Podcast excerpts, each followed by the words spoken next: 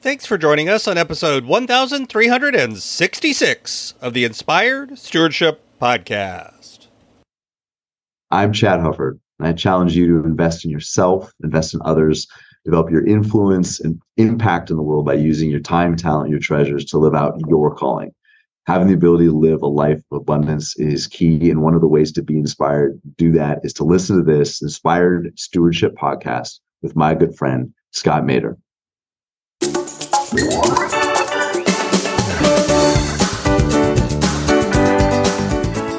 think habits and behaviors are the most important because if you have the right tools and don't know what you're building or don't know how to use them, it doesn't matter. If you have the right plan, the right strategy, and the right tools, but you don't execute, it doesn't matter. So the, the best Welcome and thank you for joining us on the Inspired Stewardship Podcast. If you truly desire to become the person who God wants you to be, then you must learn to use your time, your talent, and your treasures for your true calling. In the Inspired Stewardship Podcast, you will learn to invest in yourself, invest in others, and develop your influence so that you can impact the world.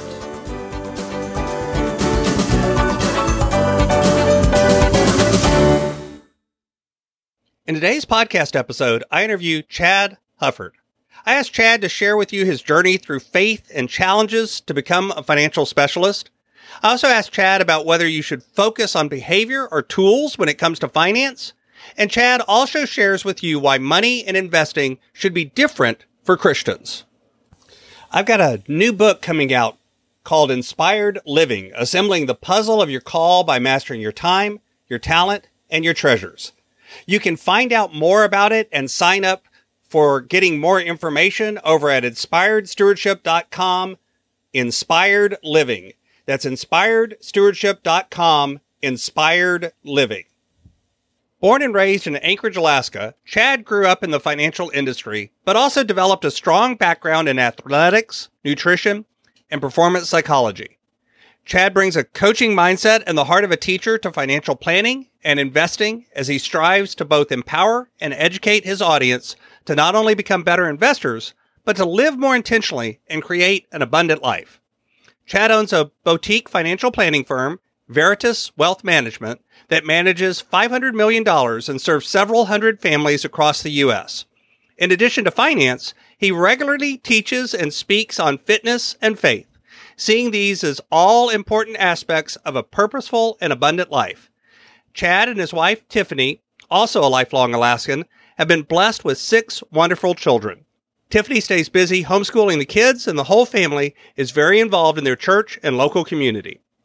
Their family loves fishing, camping, okay, maybe more glamping, hunting, and enjoying the wonderful outdoors Alaska has to offer. Living in a more rural area outside of Anchorage and just a few hundred yards from the home Chad grew up in, they regularly have the privilege of watching bears, moose, and lynx walk right through their yard.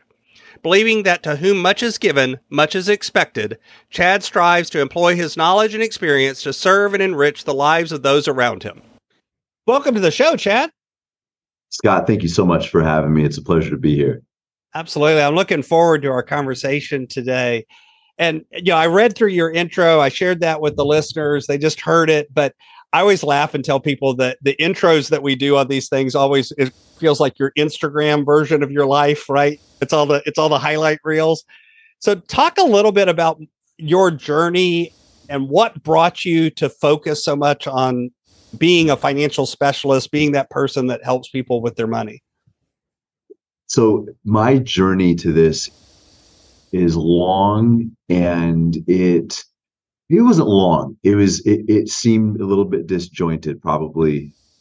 Going oh, so like through. every other journey that. yeah. well, so I I actually went to school, Scott, to uh, get into medicine. I have a degree in biochemistry. I was making my rounds, collecting little bits and pieces for my resume to make it look good. Uh, I was getting letters of recommendation from professors at the medical schools mm-hmm. that I wanted to apply to. I thought all my ducks were in a row. Then I met the woman who is now my wife and mother of my six kids. And I realized very soon after meeting her that she did not want a hotshot surgeon as uh, a husband. She wanted a husband. She wanted a family. She wanted a father for her eventual kids. And I was blessed with a great, stable upbringing, two parents that, that loved me. And my wife didn't have that. And then mm. that she wanted stability. And I realized that uh, the way my makeup is, Scott, I wasn't sure I was going to be able to balance being an excellent father and husband and an excellent physician. Some people can do it. And in fact, one of my good friends was staying with us this week. He's in town for a medical conference. He does he balances it. I don't think I would have been able to. So I had to pivot. I spent a few years leaning on my athletic background, training people in in athletics, training some professional athletes. I did a stint working with the, the army, getting soldiers ready for deployment while trying to figure out what I want to do with my life. And I was blessed to grow up in a home where we were. I, the, the simplest way to say it is we were doing Dave Ramsey before Dave Ramsey was. We grew up listening to a, a guy named Larry Burkett, mm-hmm. who I know you're familiar with, but we grew up with fantastic financial principles. I saw my dad coaching others in finances. He taught uh, the Crown Financial class many times, maybe a dozen times. I'm not sure but I saw the impact it made. And what I realized, Scott, is when you help clarify the financial confusion, when you help people see what stewardship looks like, when you help take the frustration out of finances, a lot of other a lot of other areas in their life can fall into place. And it's such a huge pivotal piece. It's a source of great stress. It's a huge source of marital issues, but it's also an incredible source of potential blessing and an ability to create freedom in your life. And I saw that happen as a kid and realizing that I had a lot of those principles, even if I didn't have a formal education. I had the pillars and I had an opportunity to really have a, a deep impact in the lives of others while still creating a work life balance for myself. And it, uh, I'll be honest, I chose the profession originally for the ability to create a, a work life balance and own a company that didn't own me.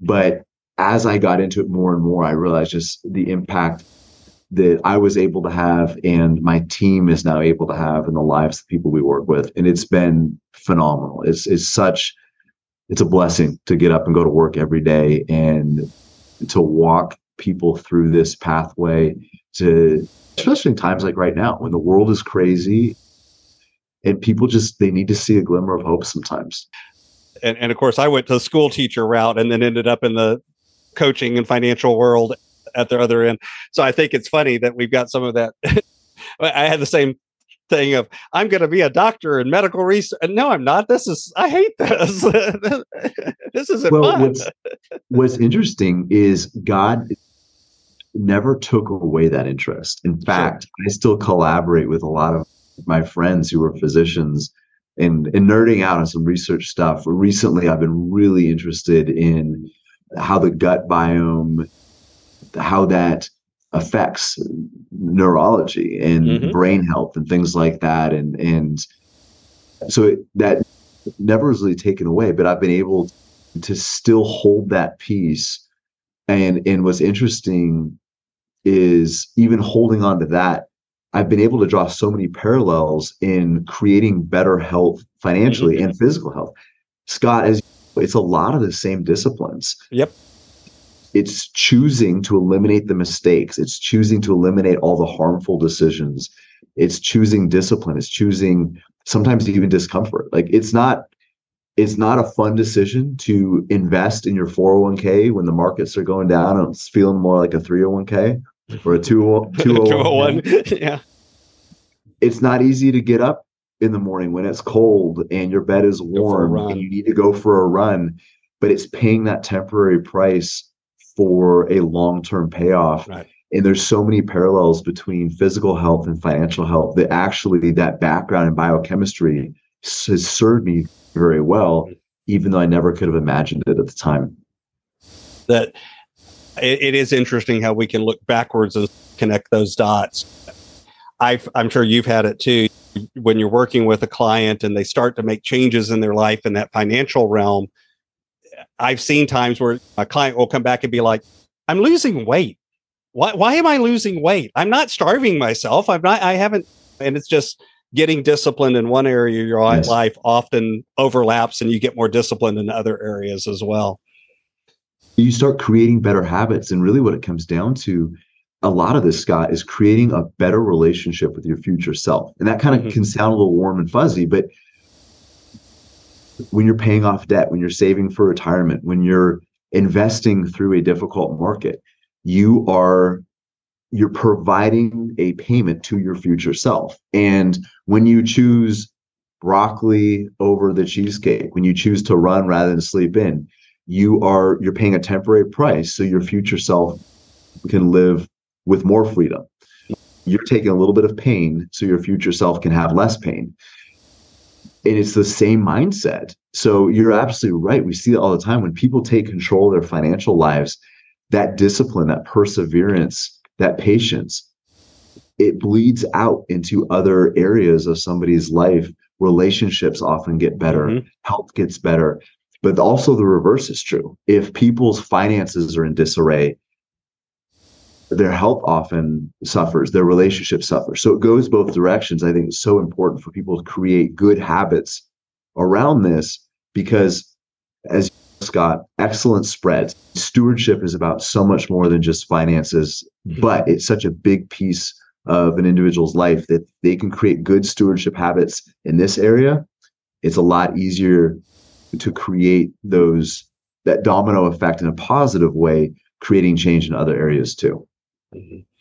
And you, like, again, we share this in common, are a man of faith. And you mentioned God a couple of times in the intro. It's clear that that's a component of your life. How do you see your faith journey intersecting with the journey you were on to become what you are today? And then vice versa. The work that you do today and, and the work you do with other folks, how does that feed back into your faith? uh, a scenario when I was 19. I was exposed to fatal levels of carbon monoxide.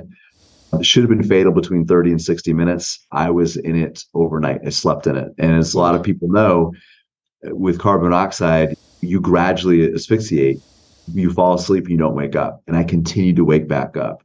And Scott, there's no reason for me to be alive other than the fact that God wasn't done with me. So I was 20 years old. This it happened. I was 19, a week before my 20th birthday. So I'm 20 years old, feeling like the best of my life was behind me. It was a painful recovery. It was very difficult, and I gradually came to this realization: I could be standing. I should be standing before God right now, trying to give an account for my life, and I would not have much to show for it.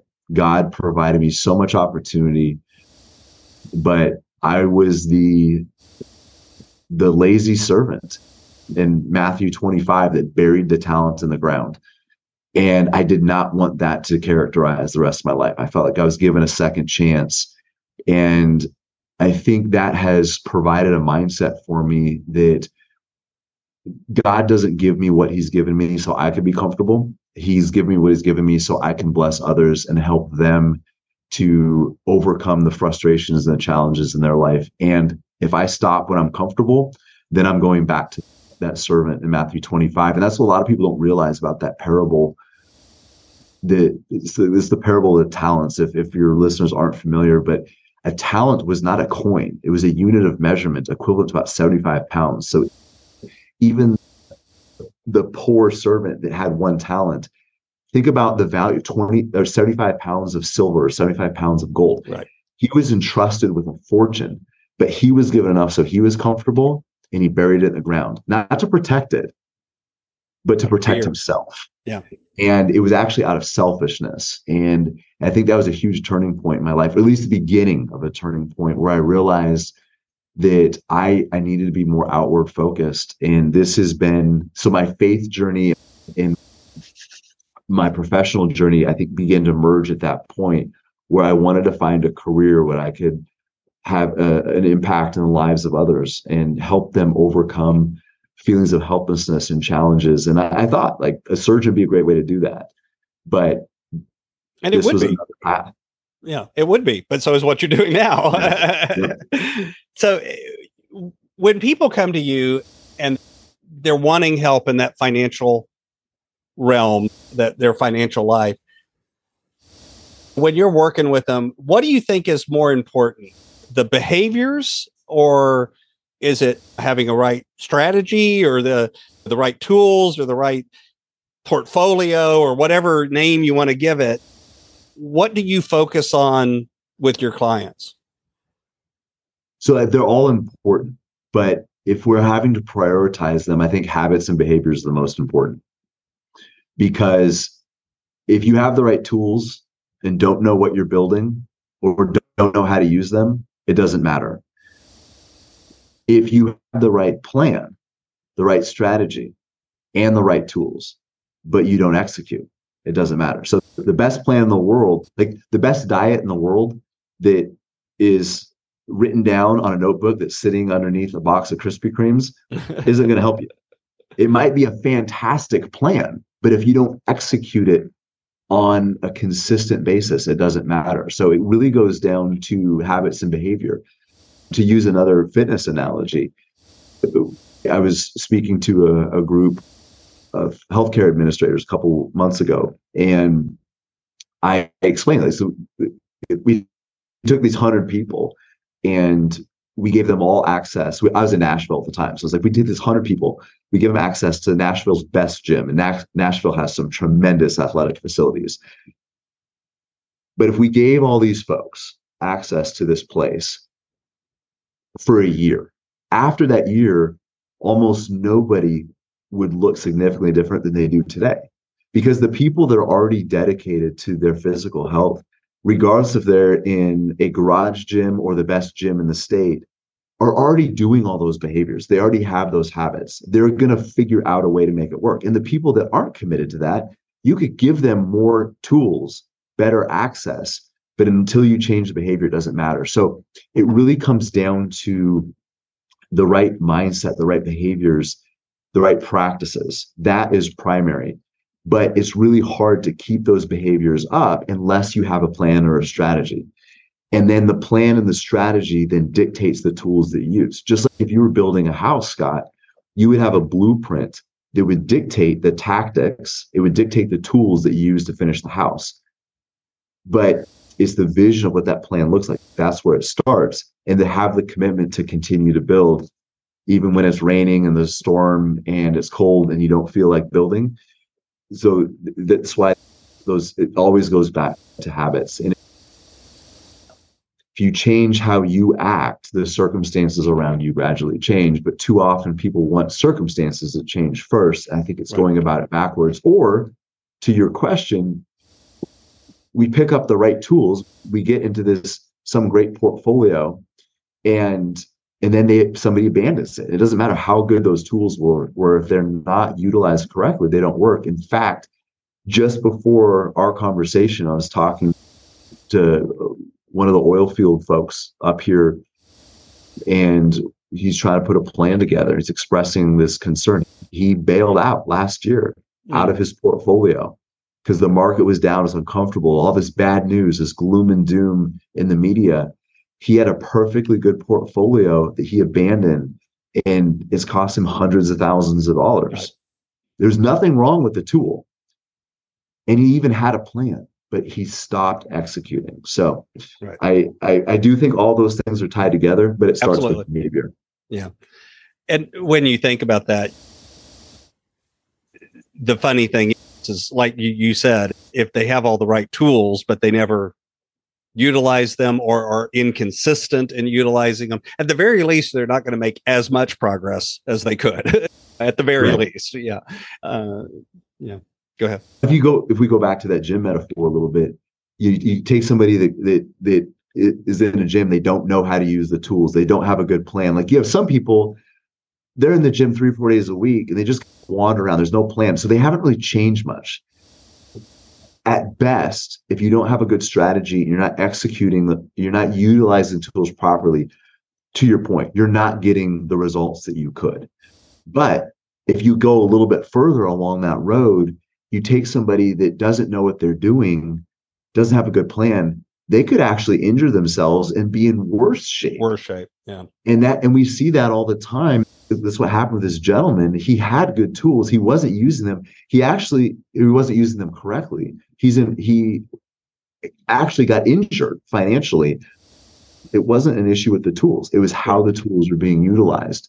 So th- that's an important thing for people to realize.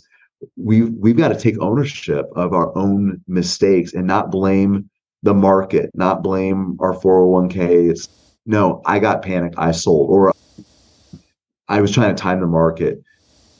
But I think the other side of that too is we have agency. Like, yeah, your your 401k provider might not have the best options, but if you utilize what they have, you can still get a lot out Still of better it. Better than nothing. yeah. exactly. Yeah. Exactly. Yeah. Perfect doesn't exist. Perfect perfect rides on a chariot being pulled by unicorns. Like it Right. we don't need perfect. We just need good. And if we can execute a good plan with a good strategy for years and decades, excellent and wonderful things start to happen. Yeah, I've I had back in the day when I was in the corporate world, I had somebody tell me, another employee, I'm not gonna I'm not gonna put money and get take the match, which we had a six percent match. So like, you know, good match in a 401k because I don't like some of the options in the 401k. And it's wait, what?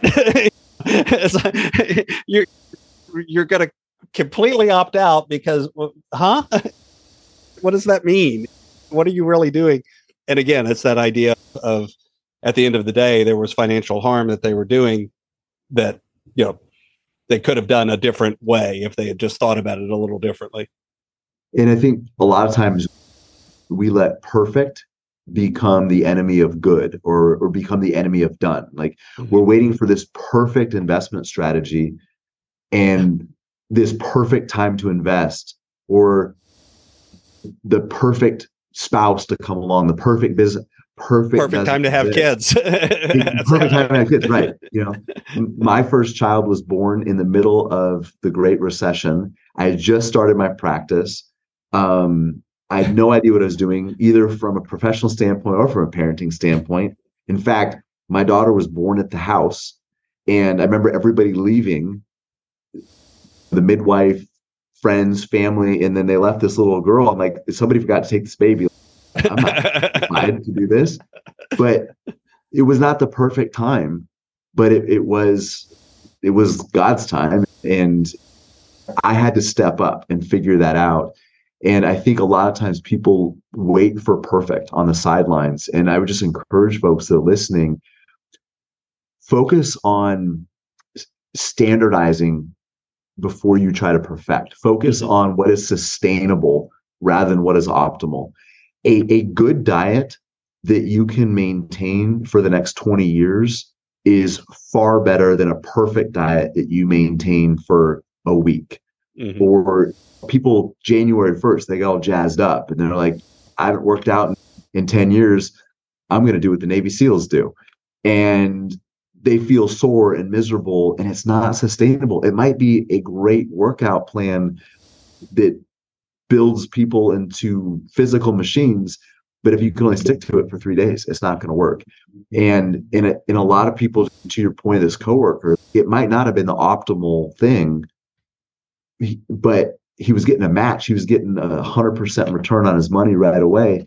And if he could have just made that sustainable, it would have been tremendously valuable.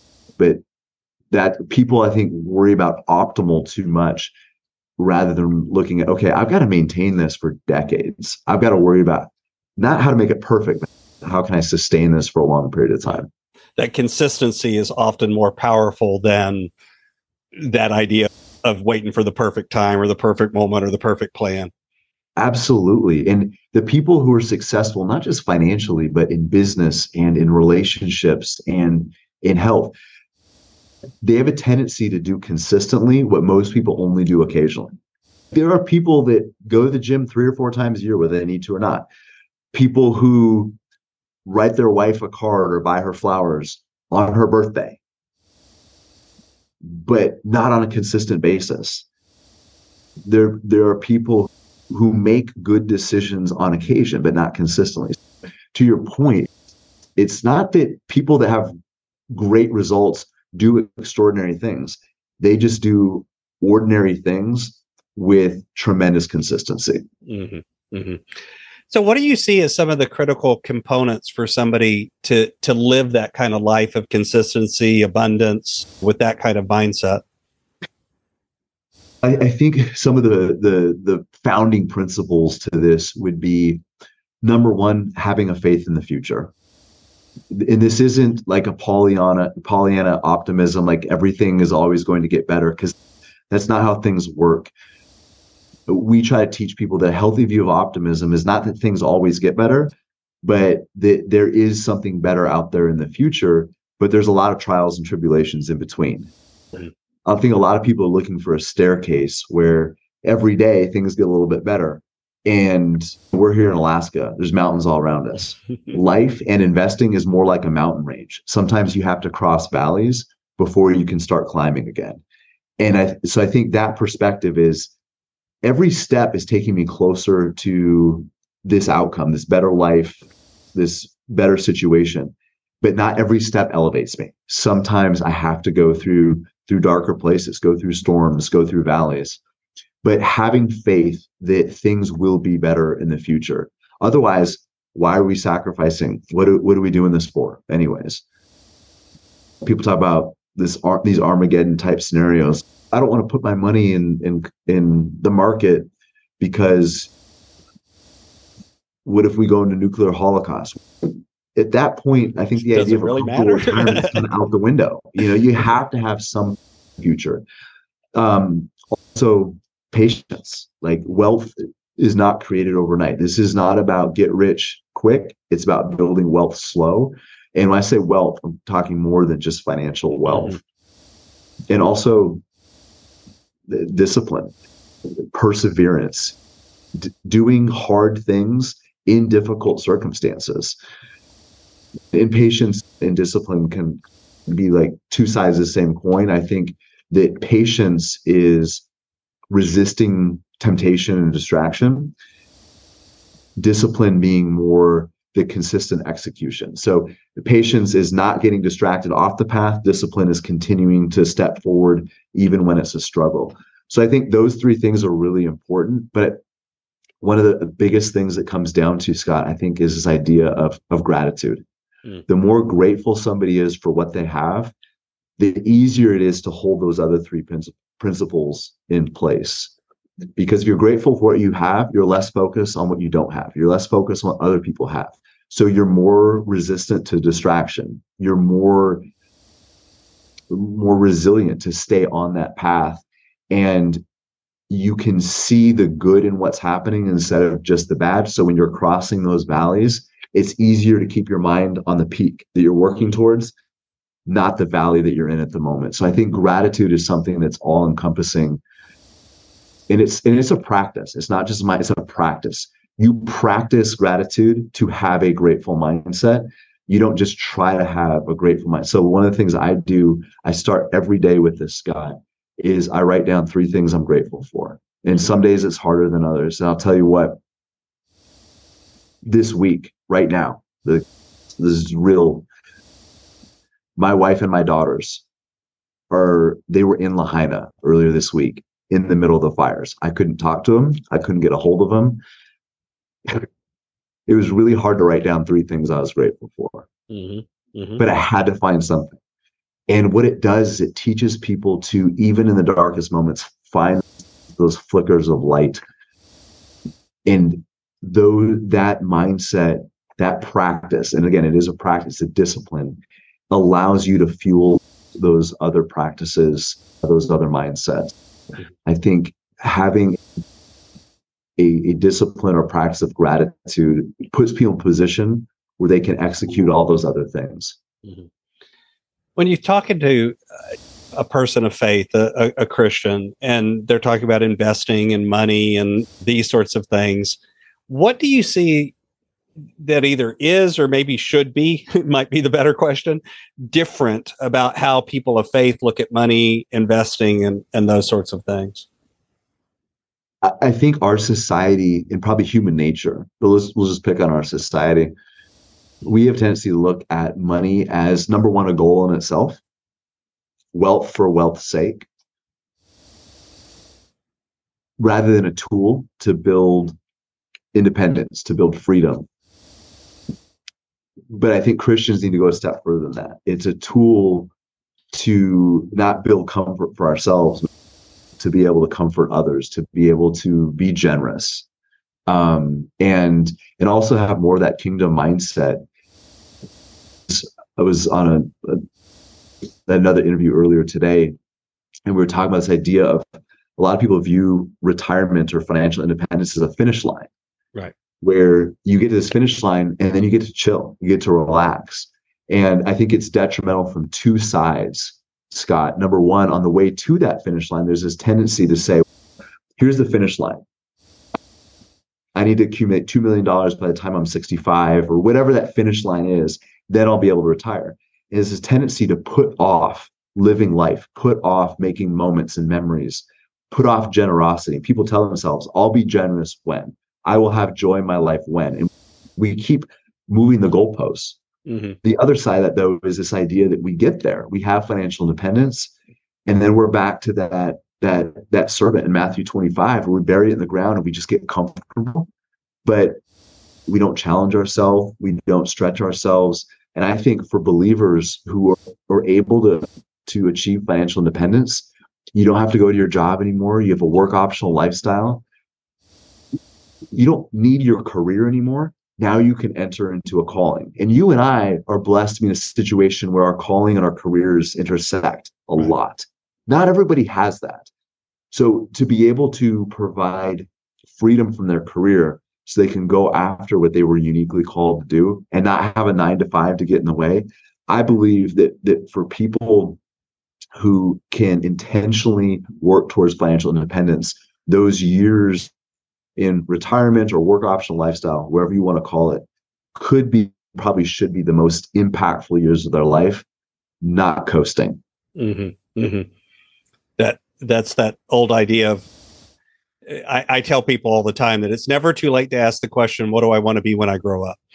Yes. you know, I, I, don't care if you're 19, 9, or 99. You can still ask that question. It's, what do I want to be when I grow up? There's always something else you can be. You can do. So I've got a few questions I like to ask all of my guests, but before I ask you those, is there anything else about the work you do or what you what we've talked about today that you'd like to share with the listener? I, I don't want to make this seem it's the hardships that people encounter don't matter or that the difficulties people face. There are people that that have like legitimate major things to overcome and but I also want people to feel like they do they still have agency even in those deepest darkest moments. I'm not minimizing the obstacles that people have to overcome, but even still having that sense of gratitude, having the discipline, the patience, it, it doesn't eliminate those things. Those things are still painful, they're difficult, but it helps people overcome those feelings of helplessness that can so often engulf them. And I'll be honest, Scott, I was right there this week, several mm-hmm. thousand miles away from my wife, couldn't get down there, couldn't get a hold of her. I felt helpless. I hate that feeling. But I had to look and say, okay, what can I do in this situation right now? What can I do to try to make this situation better, even if it seems tiny and minuscule? So I just I want people to understand like, I'm not diminishing the obstacles. I'm not diminishing the valleys. They're, they're real. But if we can look past that and see something better on the other side, and a lot of times the best parts of our life are on the other side of pain and trials. So I like to ask all of my guests this. My brand is inspired stewardship. I got to run things through that lens. And you've mentioned stewardship a few times in our conversation already. When you hear that word stewardship, how have you defined it or what does it mean to you and what is the impact of that word had on your life well, to me it's being entrusted with something with an expectation. Again, it's going back to that Matthew 25 parable that those servants were entrusted with something that was not theirs. Now, they were in a place where they could benefit with what that blessing provided, but it was not theirs to do whatever they want with. They were going to be held accountable. They were going to give an account of what they did with that blessing, good or bad, positive or negative. and that's what i try to remind myself and in, and my kids and even our clients is this we have an accountability we we live i'm not saying that this nation doesn't have issues it does but we live in i believe the the most blessed nation on earth that alone is something i think we're all going to be held accountable for mm-hmm. and also too just reminding myself it's not mine like to to hold things loosely knowing that they can be taken away and my faith, my joy, even those feelings of abundance should not be tied to material things. I'm a steward of that thing. And if God chooses to take away, that's his decision because it was his to give, it's his to take back. Mm-hmm. So, this is my favorite question that I last like to ask everybody. Imagine for a minute I invented this magic machine. And with this machine, I could pluck you from where you are today and transport you into the future maybe 150, maybe 250 years. But through the power of this machine, you were able to look back and see your entire life, see all of the connections, all of the ripples, all of the impacts that you've left behind. What impact do you hope you've left behind in the world? I hope that people could look back and see that my my team, my my practice help people overcome feelings of helplessness. That that we gave people hope and and help them see purpose and direction for their life that they may not have been able to see otherwise. And we didn't cause it, we didn't create it. We helped draw that out of them. But most of all, Scott, it would be that that that my faith would impact others and my especially my kids. That's what i want more than anything is my kids to come to know and love jesus. And that creates a ripple effect where people look at my family and my business and say these guys helped me have hope. So what's on the roadmap? What's coming next as you finish out this year and, and look forward into 2024 the big thing we're working on right now is i'm writing my first book about th- these ideas of stewardship and mindset and how to think appropriately about finances even the idea of retirement itself. Uh, i like as as you already heard we already talked about i like to challenge that idea of retirement means you get to kick back do whatever. Retirement should not be a 20 year vacation. I i it doesn't work out well. I've seen it too many times so that's that's a big thing that we're working on right now and in getting some of my thoughts and ideas and my years of experience out of my head actually on paper and in other forms where it can be more easily shared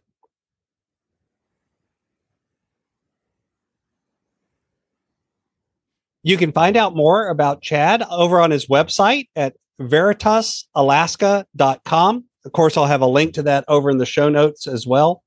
Chad, is there anything else you'd like to share with the listener? Scott, I just uh, really grateful to be here. This was an uplifting conversation for me. I am encouraged just to be able to have this this talk with you and to be able to be in front of your audience. It's it's been an honor and a blessing and just a privilege to to share this time with you.